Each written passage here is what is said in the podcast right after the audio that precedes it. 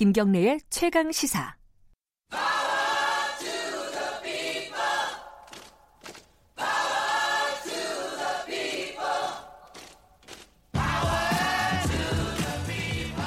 네, 김경래 최강시사 3부 시작합니다. 아까 그 헝가리 부다페스트 교민이 어, 시신 세구가 추가로 발견됐다는 얘기 있지 않았습니까? 그렇게 본인이 직접 들었다 이렇게 말씀하셨는데 그게 좀 확인이 됐, 되면은 어, 밖에서 좀 알려주세요. 이게 어, 공식적으로 확인이 되지 않은 내용이라서 저희들이 좀 부담스럽네요. 청취자분들한테 어, 공식적으로 확인된 내용이 있으면은 저희들이 정리해서 말씀을 드리도록 하겠습니다. 어, 금요일 3부는 의뢰 입장에서 의뢰 목소리를 통해서 함께 하는 세상을 생각하는 시간입니다. 지금은 을밀 때 코너가 마련돼 있는데 오늘 어, 항상 함께 하시는 민생경제연구소 안진걸 소장께서 안 나오셨습니다. 이게 어찌게 된 일인가 봤더니 차가 막혀서 갇혀 있다고 합니다. 그래서 전화로 연결하겠습니다. 안녕하세요.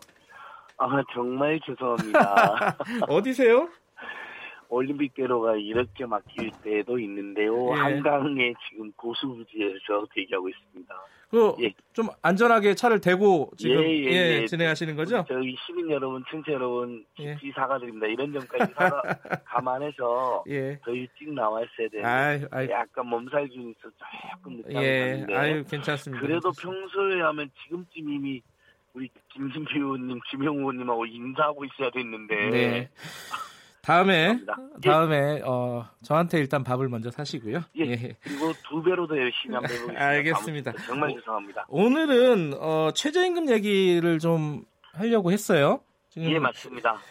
지금 신임 최저임금위원회 위원장도 이제 선임이 됐고요. 공익위원들 예. 집단 사퇴한 부분들도 다시 다 선임이 됐습니다. 맞습니다. 그래서 이제 논의가 진행이 될 거예요. 내년 최저, 최저임금 어떻게 될지. 그런데 예.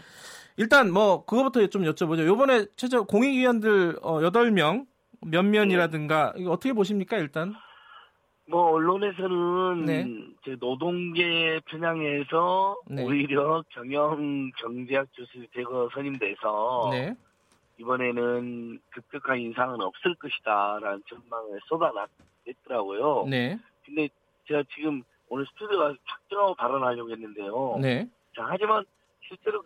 경제 경영학과 교수님들에 의해서 무조건 다 경, 경영계 편향은 아니고요. 네. 뭐 권순원 교수님이라든지 다른 교수님들도 보면 노동용문 출신도 꽤 계시거든요. 네.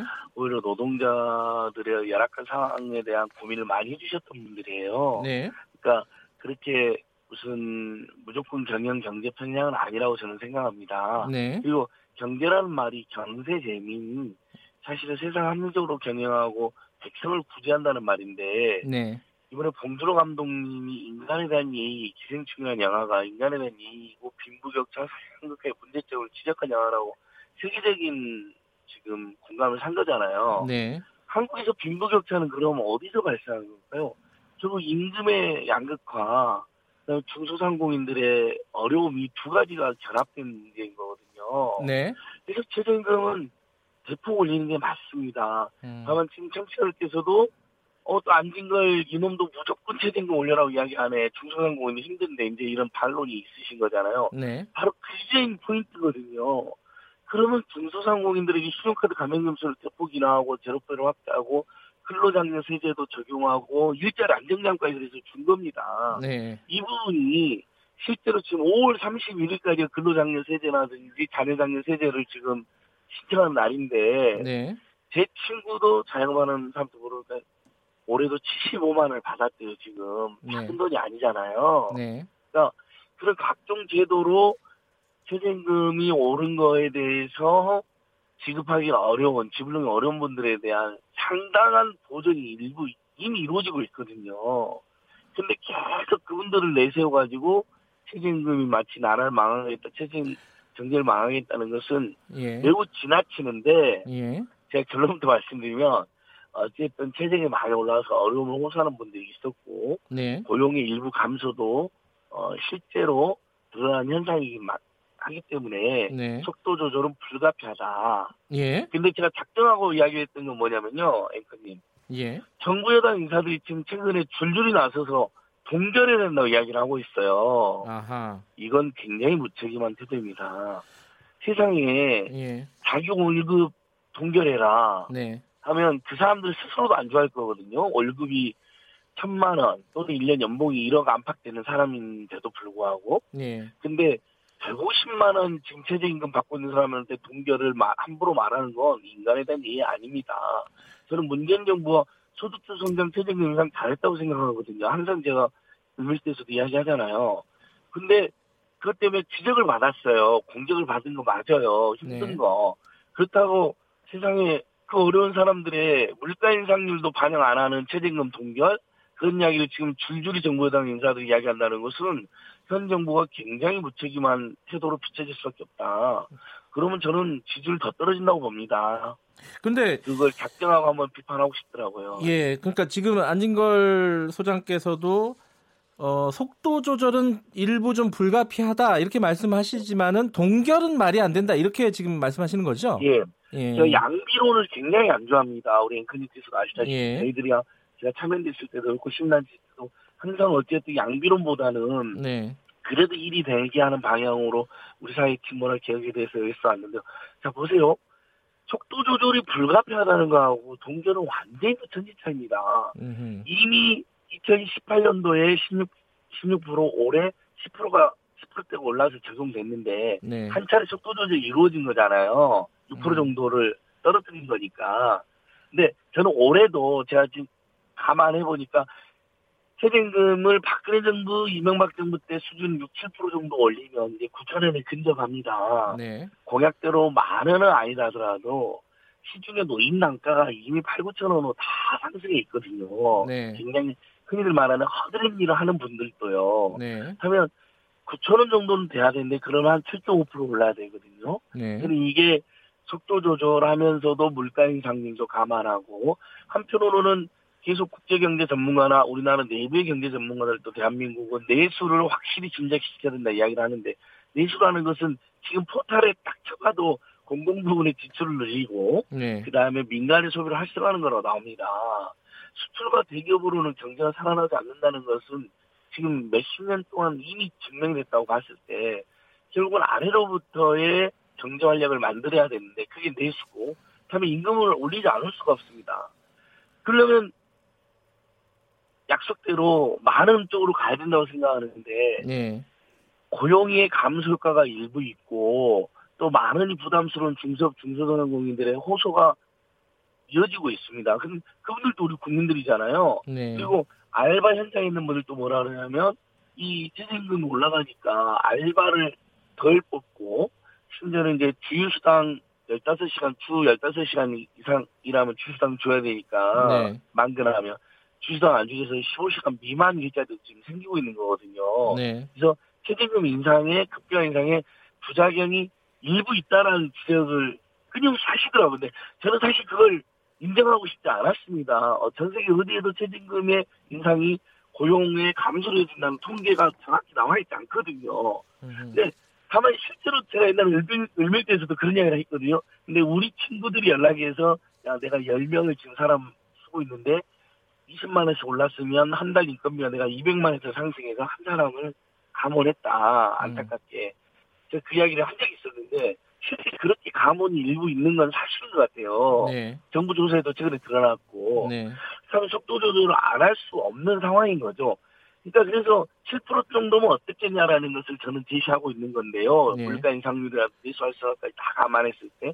근데 정부당의 책임있는 인사들이 동결을 이야기하는 건 매우 무책임하고 문재인 정부의 소득주도 성장을 사실상 폐기하는 거랑 다름없는 것이거든요. 그건 저는 강력하게 비판하지 않을 수 없다 이렇게 보고 있는 것이죠. 지금 뭐 최근에 경제 상황 여러 가지 지표가 안 좋고 지금 말씀하셨듯이 어 예컨대 이제 소상공인 연합회에서 조사를 해보니까 최근에 최저임금이 오른 2년 동안에 59%가 직원을 줄였다 이런 지금 통계도 나오고 있고. 예 맞습니다. 예. 뭐 이런 상황에서 이제 지금 신임 박준식 최저임금위원회 위원장도 어, 2년간 다소 빨리 올렸다.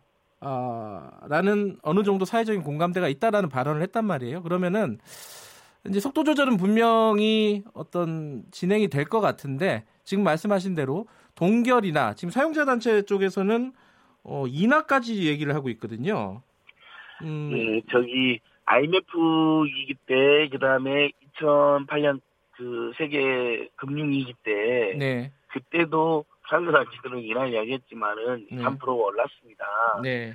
물가 인상률보다 임금이 안 오른다는 것은 그 실제 월급 생활자들에게는 어마어마한 충격이 위기고요. 네. 다만 이 최저임금이라는 게 모든 사업장 임금을 올리는 게 아니잖아요. 예. 어떤 사업장에서는 정말 힘들면 동결하기도 일하기도 하지 않습니 까? 예. 직원들이 거의 심지어 공감해가지고 우리들이 나서서 먼저 깎겠다는 직원들도 있습니다. 네. 예전에 몇몇 언론사들도 힘드니까 그렇게 한 적도 있었잖아요, 실제로. 심지어 그 기자님들까지도 나서서 그런 적이 있거든요. 네. 그러니까 우리 노동자들이 현명합니다. 회사가 어려운데 무조건 올려달라는 집단은 아니거든요. 음. 다만 최저임금은 뭐냐면 최소 500만 명 안팎의 최저임금 선의 노동자들에게 시선의 인간날선을 보장해주는 제도인데 거기서 일하는 정말 말도 안 되는 소리라고 생각하고요. 예, 알겠습니다. 다만 예. 저도 속도 조절에 동의한다고 하지 않았습니까? 네, 네. 근데 정부 여당 인사들까지 나서서 무책임하게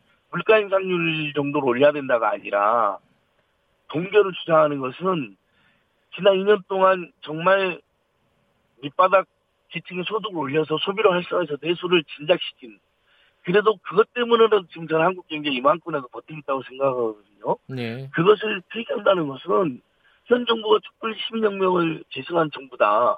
서민들의 정부다라는 말을 부정하는 거나 다름없습니다. 네. 이건 저는 문재인 대통령이나 정부 여당의 고위층 인사들이 아주 심각하게 받아들여야 된다고 생각을 해요. 알겠습니다. 도대체 네.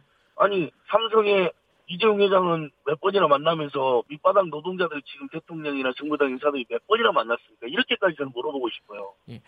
을밀대, 을밀대니까 최소한 우리 방송이라도 그렇게 강하게 한번 성, 설령 문재인 대통령의 지지자들이 저를 요구한다 하더라도 실제로 저소득층, 빈곤층 청년들, 노동자들, 서민들 얼마나 만났냐.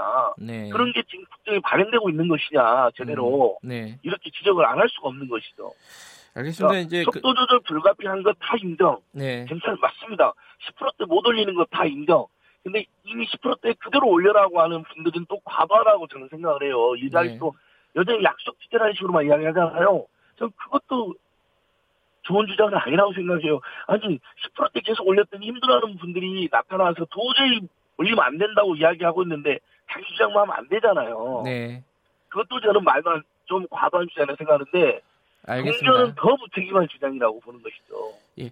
그 사실 최저임과 관련된 거는 그 임금 산정하는 방식이라든가 어 그리고 산입 범위 뭐 여러 가지 쟁점들이 있는데 이 부분은 다음에 한번 좀 시간을 가져야 될것 예, 같아요. 맞습니다. 지금 전화로 해가지고 이 음질이 그렇게 좋지가 않아서 예, 오늘, 예, 오늘은 오늘은 예. 여기까지 좀 듣고요. 어, 다음에 요 최저임금 관련해서는 조금 더 깊이 있는 예, 내용들을 을밀대 시간에 한번 가져보는 시간 마련해 예. 보도록 하겠습니다.